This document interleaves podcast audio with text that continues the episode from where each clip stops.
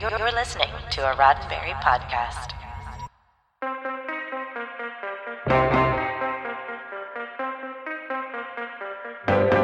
Tarot cards, tarot the diamond man, tarot guards wherever he can.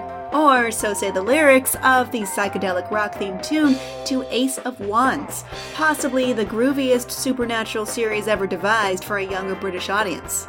I'm Kim Horcher, and this is your Sci Fi 5 5 minutes of science fiction history for July 29th. And it was on this day in 1970 that Ace of Wands colorfully premiered on Thames Television. Like plenty of other British children's dramas of the 1970s, Ace of Wands is steeped in the world of magic and the occult. Anyone who spent the past two decades and change campaigning against Harry Potter would have spent the 70s clutching their pearls and catching the vapors.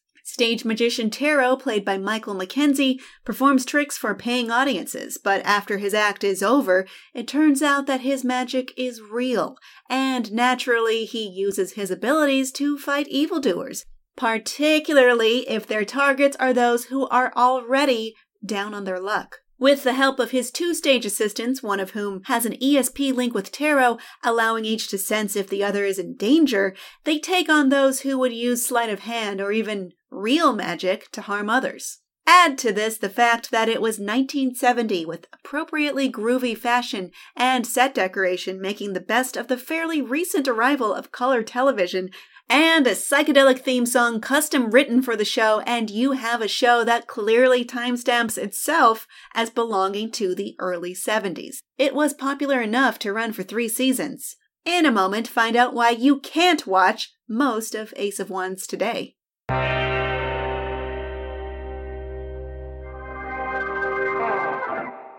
Like most other British TV of its era, Ace of Wands was shot on videotape in the studio with location shooting done on film. All of this was then edited onto videotape, which was retained for reruns for a certain amount of time after the original broadcast. But keeping in mind that there was no home video aftermarket for TV series in the early 1970s, Ace of Wands suffered a fate that also befell much British television of its time. The videotapes were erased so they could be reused for later productions. 46 episodes were produced, but the entirety of the show's first two seasons are now lost to time, existing now only as scripts, a few fan made audio recordings, and publicity photos. Only the 20 episodes of the third season remain, and those have been released on DVD. With its series of serials format, each season consisting of several multi episode stories, Ace of Wands could be seen as a competitor for Doctor Who. As it turns out, those who were there at the time faithfully watched both shows, which aired on different nights of the week.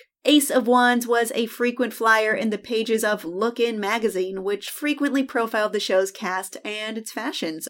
Oh, and it frequently mentioned the most unique regular cast member, a Malayan fishing owl named Fred, who features as Tarot's owl, Ozymandias. And yes, Fred Owl's name featured prominently in the end credits with his castmates. Curiously, one character from the show did have an afterlife beyond its three year run, but it wasn't Tarot or even his owl. Series creator Trevor Preston made two attempts in different genre anthology shows to revive Tarot's most dangerous opponent, a powerful, evil magician named Mr. Stabs.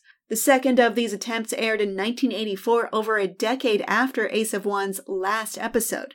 As conceived by Preston, Ace of Wands was essentially a superhero show, but one largely without violent confrontations that might upset younger viewers or their parents. At the intersection of that concept and the show's uniquely trippy visual style, the show had at least a few years' worth of staying power, though its time slot was eventually taken in 1973 for another genre show for younger viewers, The Tomorrow People. This has been 5 Minutes of Science Fiction History, your daily Sci Fi 5 for July 29th. Sci Fi 5 is produced by Roddenberry Entertainment.